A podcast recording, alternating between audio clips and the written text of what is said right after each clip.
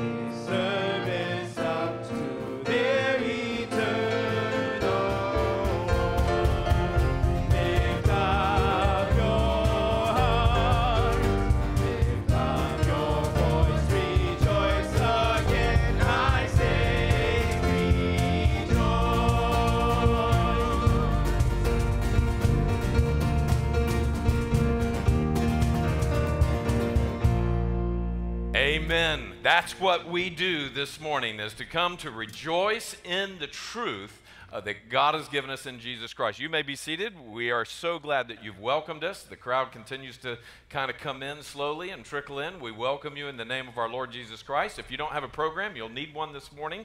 In fact, in just a moment, we're going to have a passage of Scripture read, and I want you to notice that it is there in the program, kind of back toward the back. Go ahead and turn to Colossians 3, verse 1 through 17. If you're at home, take your Bible and uh, just look at Colossians chapter 3, verses 1 through 17 with us. In just a moment, we'll be reading that. We welcome you in the name of Christ. If you're new to us today, I have a couple of friends that are here for the first time, and uh, I welcome them. Uh, Hector, so glad that you're here, and others. Um, we are excited that um, we can come together and uh, worship together. This wind is wonderful, isn't it? Um, are you enjoying the breeze? I mean, you know, we weren't sure what meeting outside was going to be like. Now, the Lord may um, baptize us Presbyterian style a little bit. If so, you know, you uh, that are not faint of heart, hang in there. We'll see. Um, but we are so, so thankful. Um, yeah, it's not baptism. It's, it's really getting wet. Okay, but we won't go into that this morning.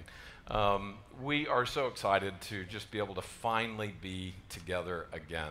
These have been interesting and difficult days, starting back in March. Um, and we grieve those whom we've lost. There are loved ones um, in our church that uh, have loved ones that have been very sick. Very few members of our church have gotten sick at all, um, but we do have um, uh, people in our church that have lost family members and friends as a, ro- as a result of COVID, and um, indeed that has been a difficult thing but we rejoice that we have also benefited in some ways that where this was meant for evil um, in the brokenness of our world, we can recognize that God has done some good things. There has been a humbling in many ways. And in fact, before the most recent crisis um, of, our, of our great societal unrest, there was a, an awareness um, that we do not have everything under control and that we are needing to look to God. Many begin to look to God through this. The church not only looked to God more, but the church has reached out to one another more. And that has been a glorious thing. Our community groups and our growth groups and our friendships in the life of the church have meant much. Many have served others. Many have become shoppers for members in the life of the church um, or caretakers in one way or another. And all of those things are good things as we look to the Lord. Indeed, I want to recognize in this morning, um, just kind of share with you that our hearts are burdened about what is happening in our society. I don't know of anyone that has not been greatly troubled, um, not only by uh, the death um, of a man who did not deserve to die the way that he did, um, but we also see these fractures in our society. And I was encouraged by the lieutenant governor of Texas and what he said Friday in full fair for all to see.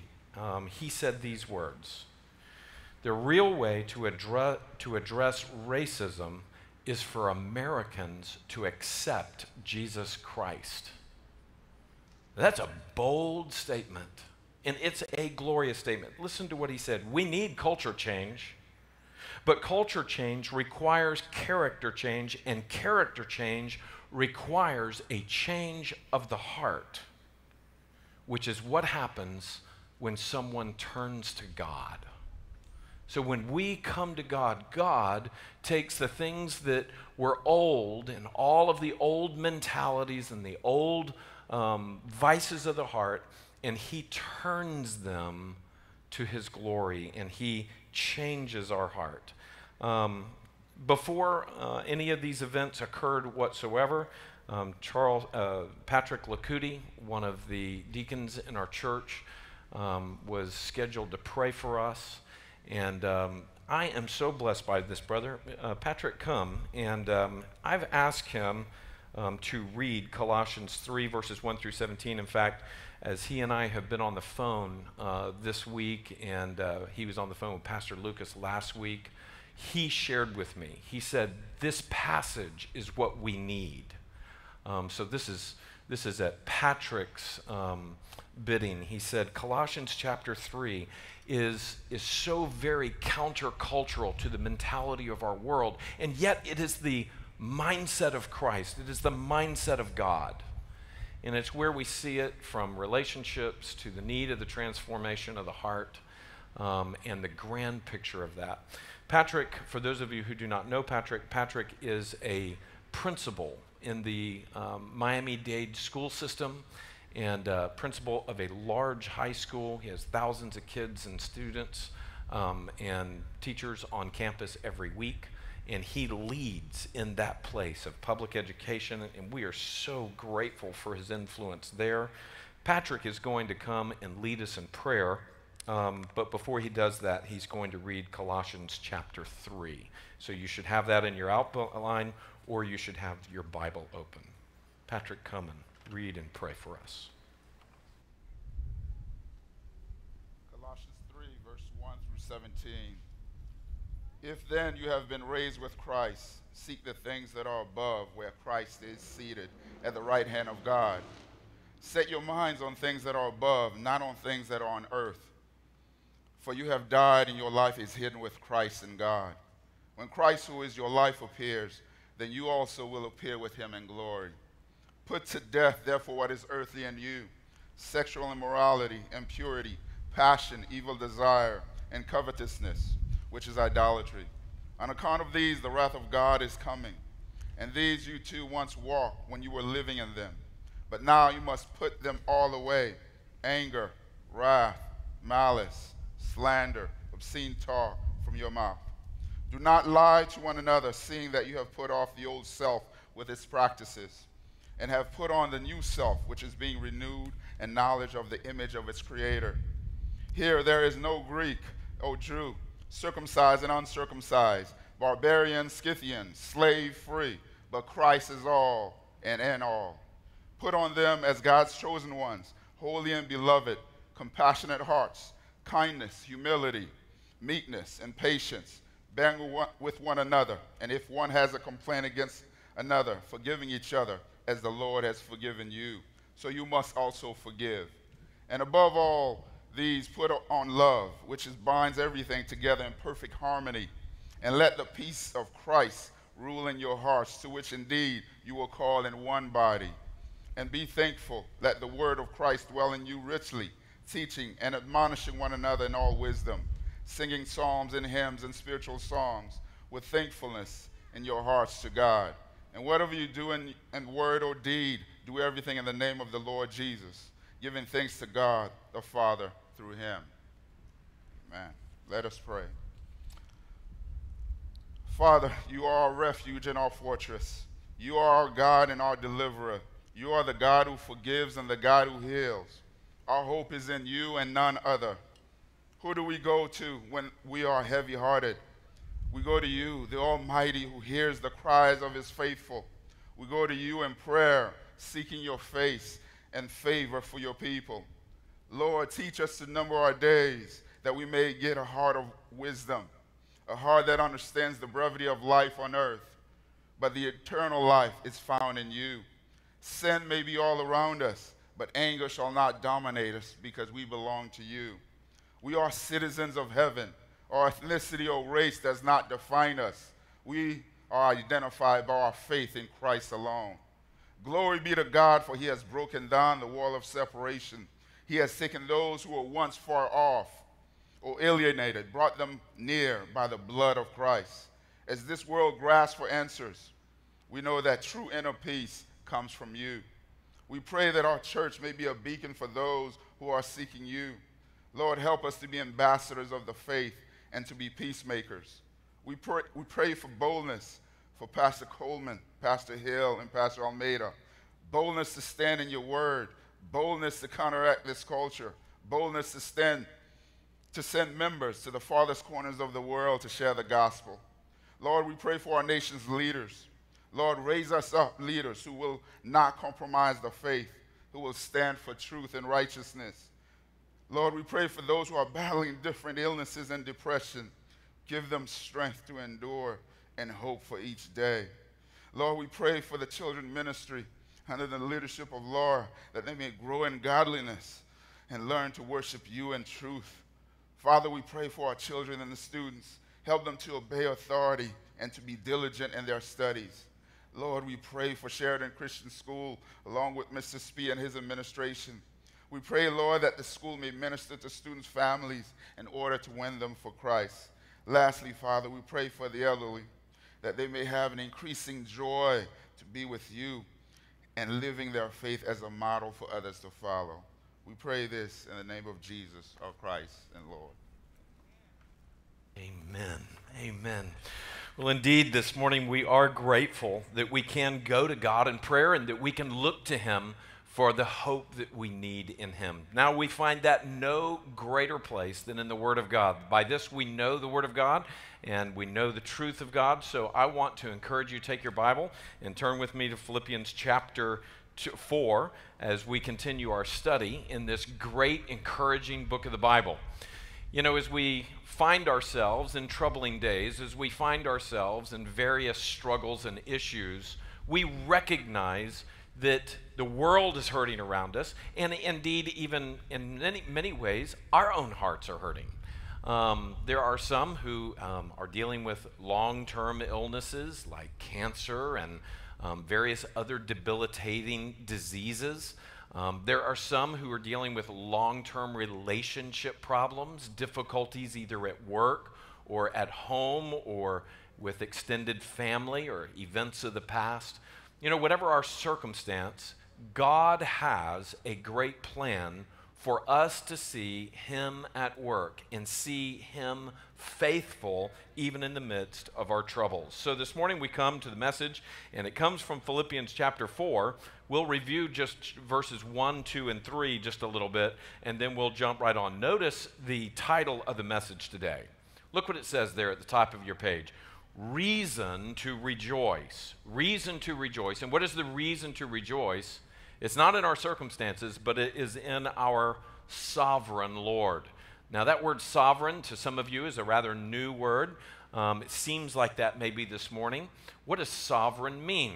One of the times when you might hear uh, the word sovereign, you might hear the word sovereign in a legal context.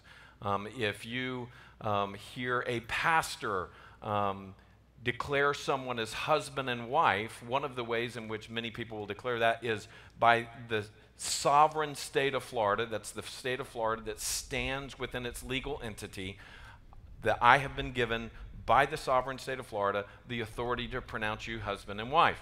That is one way in which you might hear it. You might hear that in other legal terms. But sovereign simply means with the authority, the ultimate freestanding authority.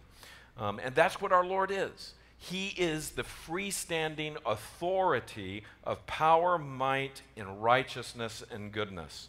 And so this morning we are going to see how we can rejoice because God is Lord over all. He is Lord over all. Notice with me, let's just remember and review just a little bit. Go on your outline and notice remember the common threats to every church. And we see these common threats to every church mentioned throughout the book of Philippians. The first one is the threat of instability. And we saw that last week in verse 1, right up there in the box on the top of the page. He says, Therefore, my brothers, whom I love and long for, my joy and my crown, underline those words, stand firm thus in the Lord, my beloved. Over the last few weeks, we've gone through several places in the Bible where it talks about standing firm in the truth, not leaving God. Um, very, very important. And in the life of a church, that is very important that we would stand firm in the truth, in the Lord. Notice the second one there the threat of persecution. This was written to a church that was being persecuted for their faith in God. And so we see that in uh, chapter 1, verses 28 through 30, and we see that in many other places in the New Testament that that is a threat against the church. Now, how a church handles persecution can either make it stronger or, in some cases, can destroy it. Um, we are called, and Philippians helps us know how to deal with persecution.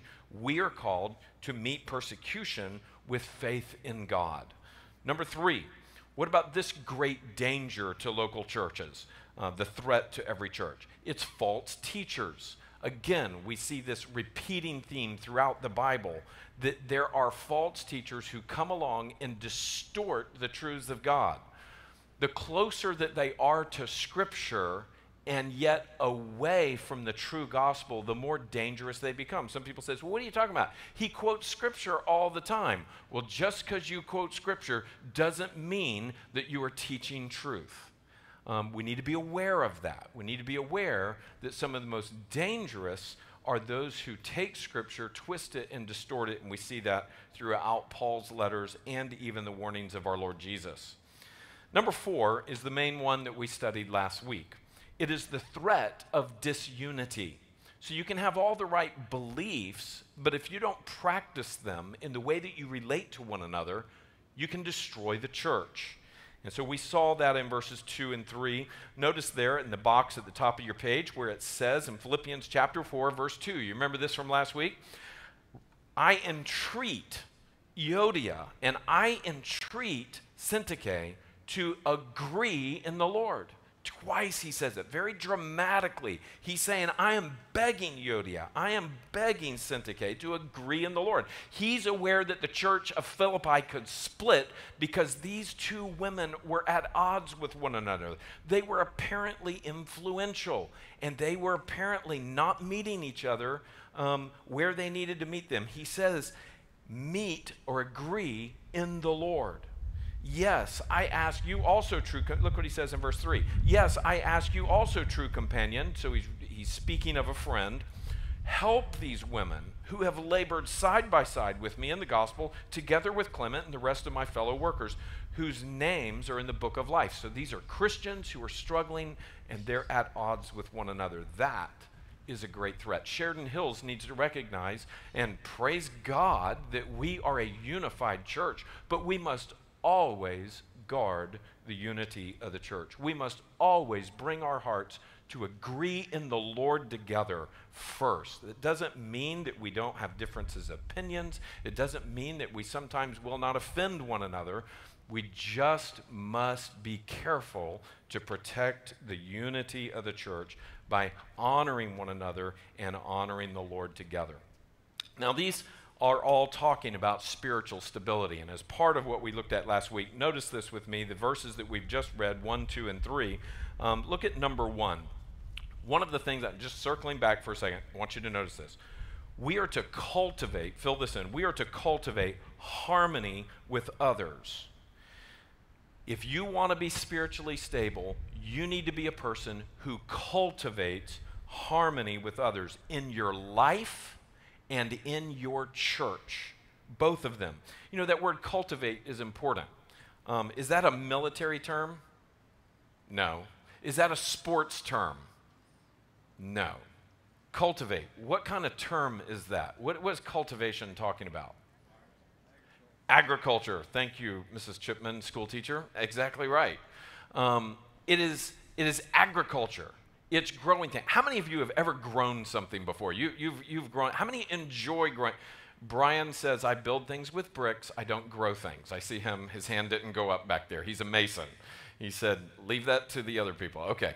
I love to grow things. Unfortunately, I live here where the nematodes eat things up and the other stuff eat things up, so I don't get the chance to do that very much in my neighborhood. But um, my grandparents grew a lot of things. They had gardens, and I, I learned a lot about life, and I learned a lot about Scripture because Scripture refers to cultivating things a lot. Jesus talked about agri- agri- agrarian issues a lot.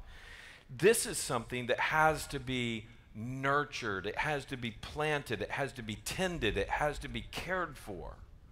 The, the things that are a threat to the life of what you're seeking to grow have to be dealt with. Otherwise, either the insects come and eat it, or the drought comes and ruin it, or the fungus will come and ruin it, or other things will shade it out. You have to put things um, that need to be cultivated in the right environment and protect them so that they can grow. That is how harmony works. Harmony must be protected, it has to be actively worked at. You, you, have to, you have to work on the environment of the soil. You have to work on the nutrients for it. You, you have to cultivate a mindset in yourself, and you have to cultivate a mindset in a church family that protects the unity of the church. Now, some of you would say, "What's the big deal, Pastor? I don't really understand. I mean, you know, things are fine right here at Sheridan Hills and everything." Yeah, but maybe you haven't been in other churches where there's a lot of unity problems. It's an agonizing thing. It's a dramatic and, and drama laden thing. And um, I, I, I just, I am so grateful that I grew up in a church that really we were quite unified, that we were quite loving. Um, as we are now, and I rejoice in that, but it has to be cultivated. Look at this, just fill these in. It is hard work. It is not easy work. Farmers work some of the hardest jobs that are in the nation or in the world. Uh, farming is hard work. Not only that, it's teamwork. The cultivation of harmony with others is teamwork. And we see that in these verses. He's calling on others to come and help. So when there's a threat to unity, there has to be others who come in. It's a, it's a team effort to protect that. And number three, the, notice that it is spiritual work. You see, this is a godly thing for us to do. These people are to agree in the Lord. That's, that's coming with our hearts before God. And these are people who are in the name, their names are in the book of life. So the whole picture of this is in the work of the gospel, it is a spiritual work that we do when we love one another. This is honoring to God. So if you want spiritual stability in your life, you need to work at harmony. If we want spiritual stability in the life of this church, we have to work at harmony all the time. There's a second thing that we need to do. Number two, and we see this in chapter 4 and verse 4, which we begins our new passage for this morning. Notice in number two, we must maintain a spirit of joy in God. We must maintain a spirit of joy in God in your life and in your church. That's what you need to do if you're going to see that in your own life and in the life of our church. Let's read Philippians chapter 4, verses 4 through 7. Notice what it says there. It's right in the middle of that box. And I've underlined the verse that we're studying this morning. Verse 4 is what we're looking at. He says in verse 4 Rejoice in the Lord always. Again, I will say, Rejoice. Verse 5 Let your reasonableness be made known to everyone. The Lord is at hand. Do not be anxious about anything, but in everything, by prayer and supplication, with thanksgiving, let your requests be made known to God. And the peace of God, which surpasses all understanding, will guard your hearts and your minds in Christ Jesus. Now, these three verses or four verses that we've just read are some of the most cherished verses of this book of the Bible. Um, I remember as a kid growing up in this church, and I remember these four verses were a very big deal um, in the 1970s, 80s, 90s in this church. And I believe that that would be true of many spiritual Christians around the world. That these are just verses that we need. Why? In part because, man, it deals with anxiety. I mean, doesn't everyone practically deal with anxiety at different points or another? At one time or another, you're dealing with the stresses of life and the anxiety that comes upon us. In fact, we, we see that at epic proportions here in our world um, right now. We, we, we see um, people of all ages dealing with trouble of anxiety. I, I am I'm constantly amazed at how we have more comforts, we have more uh, difficult things of life that are, that are whether it has to do with food and getting food. And I mean, you, you don't have to go grow it yourself anymore. Um, one of the farmers I heard recently say, um, everybody thinks that food comes from the grocery store. It does not come from the grocery store. That's just a waypoint in you getting it. Um, but we don't have to go grow our food. We don't have to tend it. We, there's so little that we have to do. In fact, um, more and more, you just pop it in this box that doesn't even get hot. In about two minutes, you come out and the food is hot. Doesn't even heat up your house. Um, it's, it's rather amazing how the basic things of life have become so much easier in so many ways. You can get in a car and go zooming across town or across the state, or maybe even get on a plane and zip across the nation to go somewhere. There are so many things that are so much easier. Yet, for all of that comfort and for all of that convenience, our stress levels seem to be higher than they've ever been, perhaps in human history. There are more problems as a result of our mass communication and our mass comforts and our mass speed in which we can live life that we feel the anxiety of a fallen world, a broken world in our lives. Well, we cry out for peace. And these verses tell us how we can have peace in the midst of a broken world. And that's part of the reason I think that these verses mean so much to us. How many of you all remember the chorus we used to sing? Rejoice in the Lord always, and again I say rejoice. Remember that? For those of you who know it, let's sing it. Rejoice in the Lord always, and again I say rejoice. Rejoice in the Lord always, and again I say rejoice. Rejoice, rejoice, and again I say rejoice. Rejoice, rejoice, and again I say rejoice. You know, that, I know, those of you young people go, oh, that's nice, never heard that before. But for those of us that are older, that means a lot to us because we remember that term. We remember that. And um, it comes straight out of Scripture. Notice this in verse 4 Rejoice in the Lord always, and again I say rejoice. First thing I want you to notice in this is letter A, notice that it is a command, it's not a suggestion.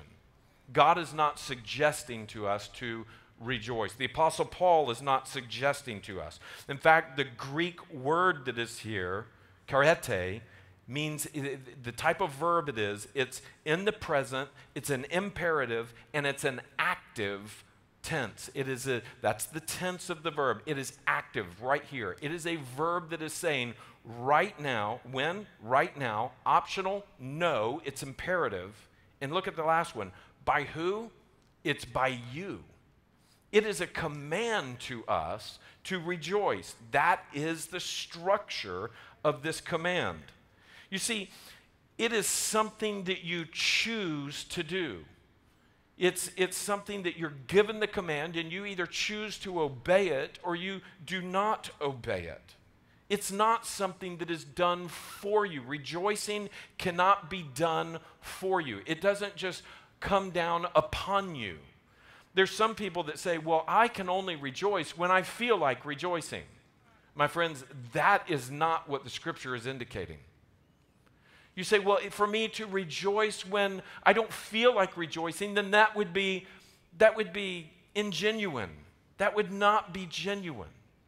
Oh, friends, you don't understand what faith looks like when it comes to trusting in God and remembering what He says. Because it is by faith, as we're going to see, it is by faith that we rejoice in the midst of trouble. Notice this and fill this in. You see, we are called to actively walk with God. We are not passive bystanders. Um, the pastors um, and I have been kind of talking about this in recent days. It's as if this, it's as if God invites us to come and to dance through life with Him.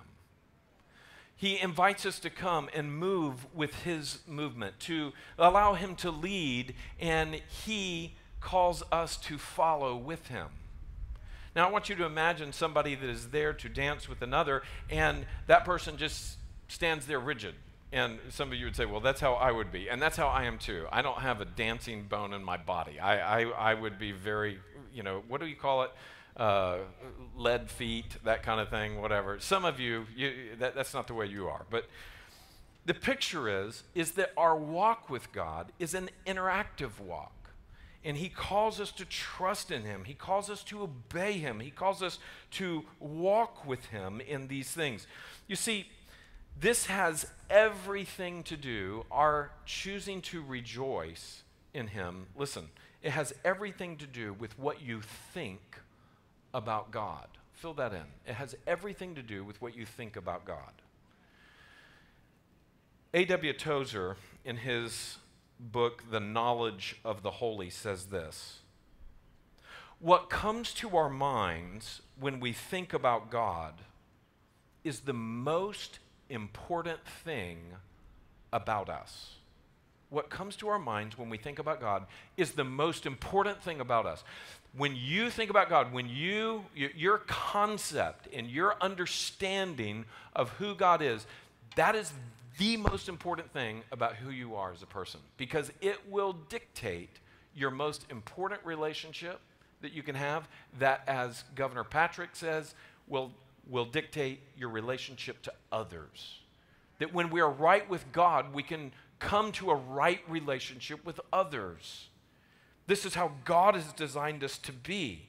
And while the world declares its independence and each man is his own, you can do whatever you want, and you really are not dependent upon anything but you, the Bible presents an extremely different perspective of our entire existence as an individual that we have been made for God's glory, that we have been made by God's glory, and that we have been made to walk in God's glory. And it's when we are coming and walking with Him through Jesus Christ that we come to have the joy that He gives that is not dependent upon circumstances. Notice this next statement that is here underneath number two, letter A. It says, Those who know the great truths about God find it easy to rejoice in Him.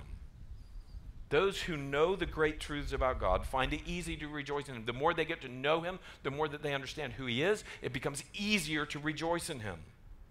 But think about this those who know little about God find it difficult to rejoice in Him. And I believe that that would clearly be played out by many of you in this, in this place right here today, and perhaps many of you that are watching. Many of the people that I know and love in the life of this church have a growing knowledge of who God is. And that growing knowledge of who God is and the fact that He is great and powerful and glorious and He is wise and the fact that He is loving and He's gracious and, and the fact that He is he is not just in the scene of what we of what we are here but he's so much beyond what we see as we come to know his wisdom as we come to know his might as we come to know his sovereignty it becomes easier to trust in Him. But when I think about people in the outside world, when trouble comes into their life and when difficulties come, they, they say, what, do you, what in the world do you mean trusting God? God did this to me. Look, what, look at all this trouble. You say that God is great and powerful, and He would allow this to occur. And you see, in just a, a very small knowledge of God that they have, causes them not to love him, trust him, and rejoice in him, but to curse him. And so, this is the reason that it is wise for us to come and to know the God of this book, to know the God of this word. And as we allow this word to dictate what we know and understand about him, then we come to see his glory, and it's easier to rejoice in him. So, we need to notice that this is a command, and it is a command that is not a suggestion, um, but a glorious provision of God. Notice letter B on this in the bottom of page one. Notice that this is also an emphatic command. And you say, what does emphatic mean? Emphatic simply means that it is a very strong command. It is a strong injunction that we are called to. Look at verse 4. Look what it says Rejoice in the Lord always. So he says it once, but look at the next thing. Again, I will say, rejoice. So this is, this is an, a great emphasis on the part of Paul. He is not beating around the bush here whatsoever. He is calling us to recognize this. Fill this in. It is both urgent and important that we learn to rejoice in God. You say, what's the difference in urgent and important? Important. Urgent is the thing that needs to be done right now. It's urgent. It's right here in front of us. Important sometimes um, is the thing that, it, it, whether it happens right now or not, um, It, it has to happen. It, it, it must happen. You, you have to. If your house is on fire, it's urgent and important that you put it out, right? Um, there are many things that are important that, though they, they seem to be able to be let go for a while, that is, a, that is not the case with this. Rejoicing in God is something that needs to happen now, and it needs to happen always, and it needs to happen in the long term. Flip your page and notice with me some other things about this little tiny verse. Letter C is this if we want to maintain a spirit of joy in God and in your life, notice letter C. Notice that God is the focus of our rejoicing, not our circumstances or ourselves. Notice what the verse says rejoice where?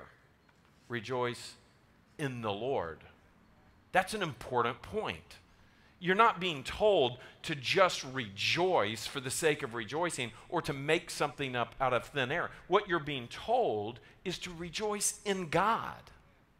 And there is a gra- great, great difference. You see, it is not about positive thinking. Some people just think, oh, you just have to be optimistic. Something is going to happen good. It's going to, if, in op, you know, good things happen to those who are optimistic and positive. That's not what this is about. This isn't merely about being, having an, a positive mindset. You see, this is ultimately about, fill it in, it is ultimately about worship. And the human existence was created to worship God. That's the reason that we have been made. So, if we're going to maintain a spirit of joy in God, we have to remember that God is the focus, not our circumstances. Now, I want to come to letter D here, and um, I want you to notice what it says there in verse 4. It says, Rejoice in the Lord when? Always. And letter D is the one that really is, it's what I call the faith marker because there's sometimes when it seems easy to rejoice. How about when your when your baby is born? Whether it's your first one, your second one, your third one, in the case of my brother-in-law, your eighth one. Um, what, what, about what about when the baby is born and the baby is handed to that mom, and that mom holds that baby for the first time, and there's there's just a joy that overcomes so much of the pain and the struggle that's been. Think about Think about when the new job is gotten and how much joy there is in that. Just recently, um, uh, some people in our community group bought a house. And the night that they signed the papers and closed on it, they called us up and they said, Come on over, we're to show you our house. And we ran over there to the house. And it was a beautiful uh, townhome and, and just ready for them to move in. And they're so excited about that. And there's a lot of joy. You see, we, we would be tempted to think those are the those are the times when it's easy to rejoice. But what about at the other times? Let me just recognize here that this word always is where the faith really comes in in trusting and having the right perspective with God. Now, throughout the Bible, we see people rejoicing and trusting in God when there was reason with the joy around them, the blessing around them to do so. And we see people rejoicing and trusting in God in their most dire of circumstances, in the most difficult hour. One of those is Psalm 34. In Psalm 34, we see this. Look what David writes. He writes, I will bless the Lord, circle those words, at all times. His praise shall what? Do you need to circle another word? What word do you need to circle in the second line? Continually. I will bless the Lord at all times. His praise will continually be in my mouth. My soul makes its boast in the Lord. Let the humble hear it and be glad. Oh, magnify the Lord with me and let us exalt his name together. We see in Psalm, and, and let me just encourage you to go read all of Psalm 34 this afternoon. Um, this is a, a, a tremendous psalm that talks about trusting in God when times are hard and difficult. What about Job? You remember the life of Job? Satan is out roaming the earth, and God calls Satan in and says, Have you considered my servant Job? I mean, God draws Satan's attention to Job. And Job, uh, Satan says, Yeah, the only reason Job loves you is because you've made him one of the wealthiest people on the earth. If you were to take away everything he has, he will curse you.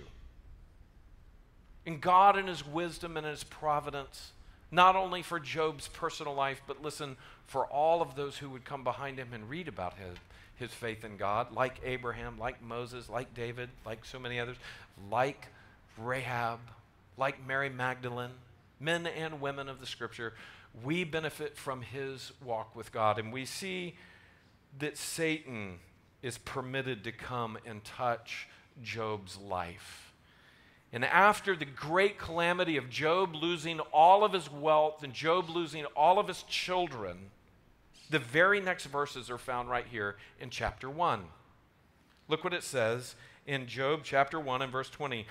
After all of the calamity comes in, the messengers all destroyed, saying that everything has been destroyed. In verse 20, it says, Then Job arose and he rent his mantle. That means he ripped his cloak.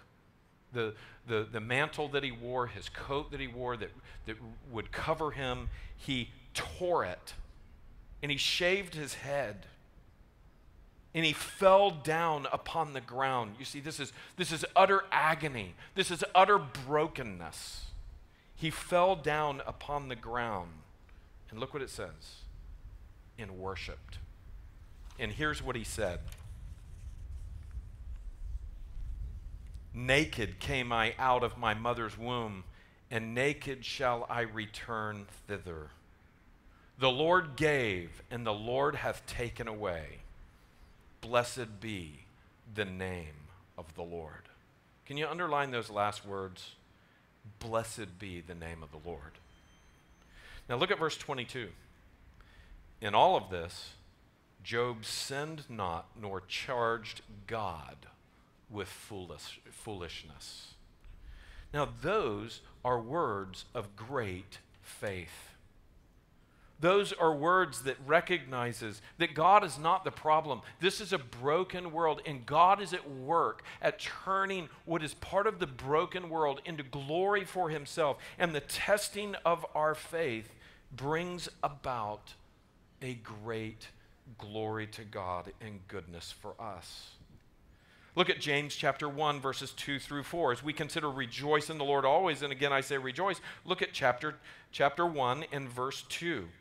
Count it all joy, my brothers. Circle the word all. Count it all joy, my brothers, when you meet trials of various kinds. For you know that the testing of your faith produces steadfastness, and let steadfastness have its full effect, that you may be perfect and complete, lacking in nothing. The word perfect is, the word mature is perhaps a, uh, a better understanding of that. It's not that you're going to come into sinless perfection where you never sin again, but the idea is, is that you're becoming who God has designed you to be, and He does that through trials. God is at work in the trials of this life. Look at 1 Thessalonians chapter 5 verse 16. Um, Paul ends this letter to the Thessalonians with this issue of trusting God at all times. Look what it says in verse 16 Rejoice always. So, very similar to our passage in Philippians 4. Rejoice always. Pray without ceasing. Give thanks to God, underline it, in all circumstances. And then, in case you wondered, look at the end of verse 18. For this is the will of God in Christ Jesus for you. And so our God calls us to look to Him and trust in Him in all circumstances, all the time. That we can come to recognize that He is good all the time. And even when we don't know what His hand is doing, we can trust His heart. There's many times when we when we see things going wrong around us, and, and the call for us is to trust Him. When I was in college, I was at Florida State University. Um, Gerald and I, go Noles, that's great. Um, I was at Florida State, and I remember that I was seeking to walk with the Lord and honor the Lord in life. And uh, there was, you know, I was, I was trying to really be involved with my church, and I was trying to be involved with campus ministries at, at Florida State. Um, we had our work cut out for us there, as you know. And um, I remember I had a little car, and I was, I was working hard to pay for my school and to pay for my car, uh, just keep it going and everything, keep, keep my rent paid and everything else. And I remember driving along one day, I was going down Apalachee Parkway, and uh, money was really tight, and uh, grades were, you know, having to work at grades all the time, be involved with people's lives and everything, kind of busy. And I'm driving along, and I noticed that all the lights on my dash started lighting up, and the meters on my, on all the, all the, the speedometer and everything else just started freaking out. And I just remember I was driving along and thinking, all I could see was dollar signs as my car was, was going through this. And I just remember by God's grace saying, Okay, Lord, I don't know what you're doing with your car, but you're going to have to take care of this. And I, I, I, just remember at that moment, He gave me the faith to say, Okay, I don't know how, I don't know how I'm going to pay for this. I don't know how I'm going to make it through the rest of this week in my little life as a college student, but God is going to get me through it. And I'm going to trust Him. And, um, you know, it turned out I had to replace a few components in the car and everything was fine. But at the moment, when everything is going wrong, that is the moment for us to say, Lord, you are worthy of my trust. You are worthy of this problem. Lord, I don't know what you're going to do through this, but you've told me that you're going to work everything to my good and to your glory. And so, Lord, I trust in you. This is what it means to rejoice in the Lord always and to again rejoice in him. About 200 years ago, a poem surfaced. To this day, we don't know who wrote it. Um, and it's a poem that really delves into this issue of pain and difficulty in this life. Notice what it says, and uh, if you're watching online, you can see the lyrics of this poem that are here. Notice what it says. When God wants to drill a man and thrill a man and skill a man, when God wants to mold a man to play the, mo- the noblest part, when he yearns with all his heart to create so great and bold a man that all the world might be amazed, watch his methods, watch his ways, how he ruthlessly perfects whom he royally elects, how he hammers him and hurts him, and with many blows converts him into trial shapes of clay that only God understands.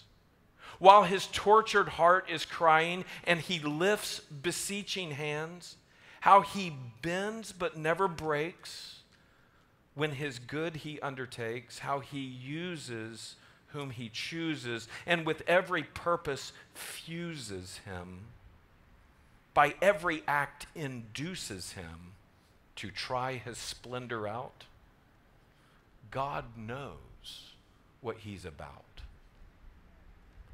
God knows what he's about when he is when he's coming and working in your life and in your heart in ways that seem very painful and very hard. He knows what he's doing when things seem to be hopeless and gone and wrong. For those who know God and love God, you can rest in the fact that He is at work. So the question is this I have two questions here at the bottom, or a couple of statements actually, that are here at the bottom. I want you to recognize if you cannot trust God in all things, it might indicate that you do not know Him. It might indicate that. If you say, I can't trust God with this, I won't trust God with this how am I to trust God with this? Now, that's a different question. How? Because now you may be asking and you may find an answer. But if you find yourself not being able to trust God with the difficulties that are here, you just need to be aware it might indicate that you don't know Him. Because why? His children come to learn to trust Him. And that's part of the Christian journey. Notice the next thing that is here. Coming to know God begins by turning away from self and sin to trust in Him and trust in Christ alone. You say, well, how could I come to trust Him? Well, the way that you come to trust Him through the troubles of your life is by turning to Him and recognizing that Christ is the hope for your life, that He died on the cross for your sins, and that He opens a door of right relationship with God. Notice the next statement that is here. If you truly come to know Him, you can truly come to trust Him in everything. If you truly come to know Him, you can truly come to trust Him in everything. We see that God is a trustworthy God. And this is why the Apostle Paul would say, Philippians who are being persecuted, Philippians who are in trouble, and he would write this from a jail cell. He would say, Rejoice in the Lord always. And again, I say, Rejoice. Let's pray together.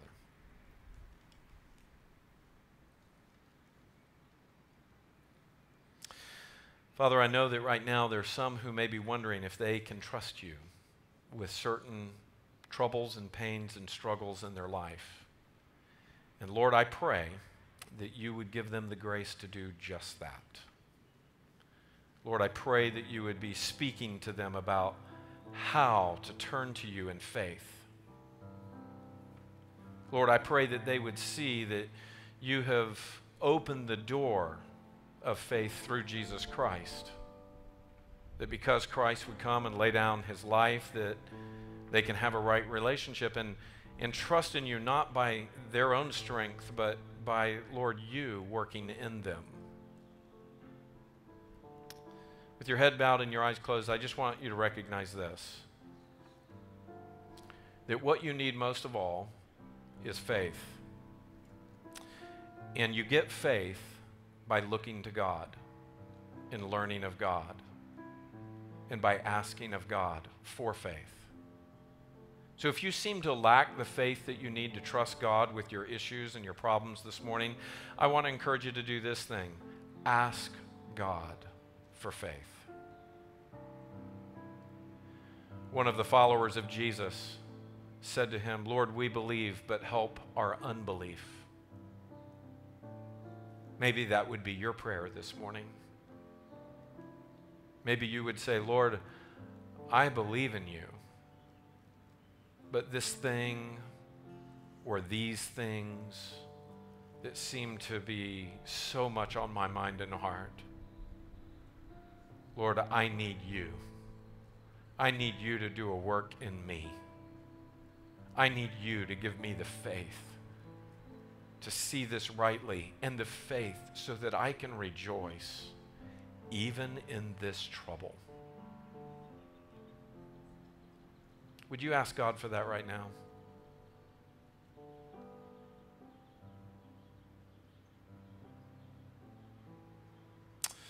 Father, I thank you that this morning that we can pray to a God who hears us and pray to a God who loves us, pray to a God who is sovereign and wise who knows all things and has even promised that for those who love him, that he causes all things to work together for the good. So, Lord, I pray that you would increase our faith and that we would rejoice always in the Lord, in the times when it's easy and also in the times when it's hard, that we may prove your goodness and prove that we enjoy, Lord, you above our circumstances and everything that's around us. In the glorious name of Christ, we pray. Amen. Would you stand together and sing with us? The words are there in your outline. Sing. My so finds rest in God alone, my rock and my salvation, a fortress strong against my foes, and I will not be shaken. Though lips may bless and hearts may curse, and lies like arrows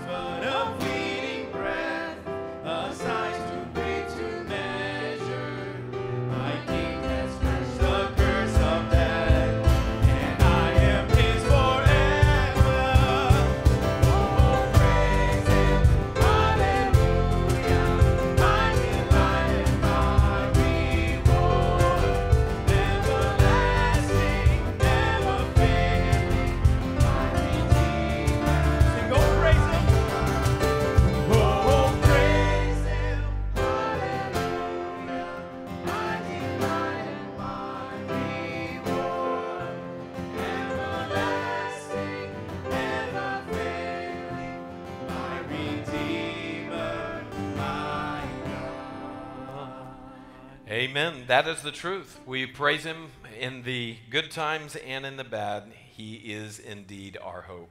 Well, it's been great to be with you today. We're glad that you've come and uh, just want to encourage you to continue to remain socially distant from one another.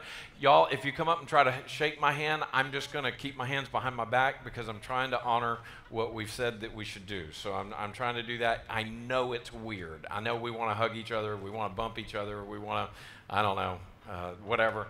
Um, but I just want to encourage you. Uh, let's let's do what they've asked us to do. Um, that's a good thing for us to do.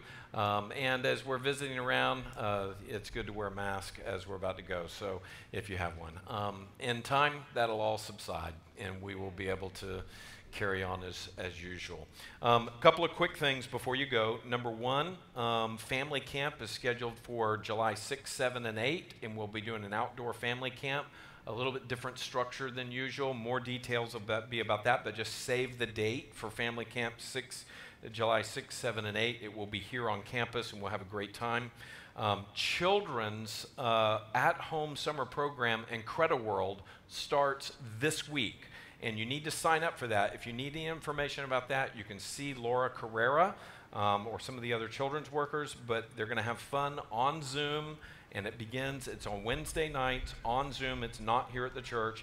And it's great material from Answers, Answers in Genesis, um, VBS. So that'll be a, a great time.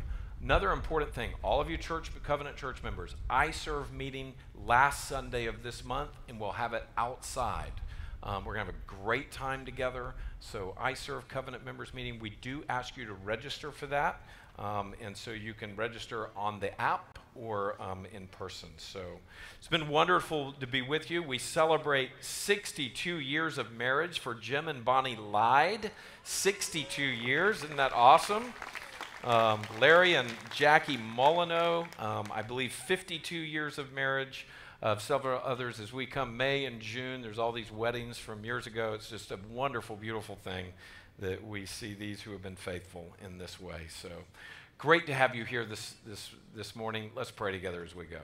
Holy Father, we do pray that you would go with us out into this week. We pray that you would make us to be light in the midst of darkness. May we speak words of love and unity. May we emphasize the great love of Christ for the world. And may we show it with the way that we live with our neighbors, our coworkers, our family, and our friends.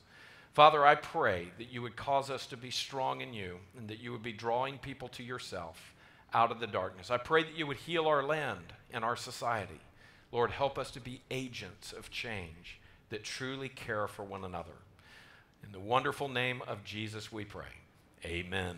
Amen. You are dismissed. Don't shake one another's hands, but greet one another in love right now.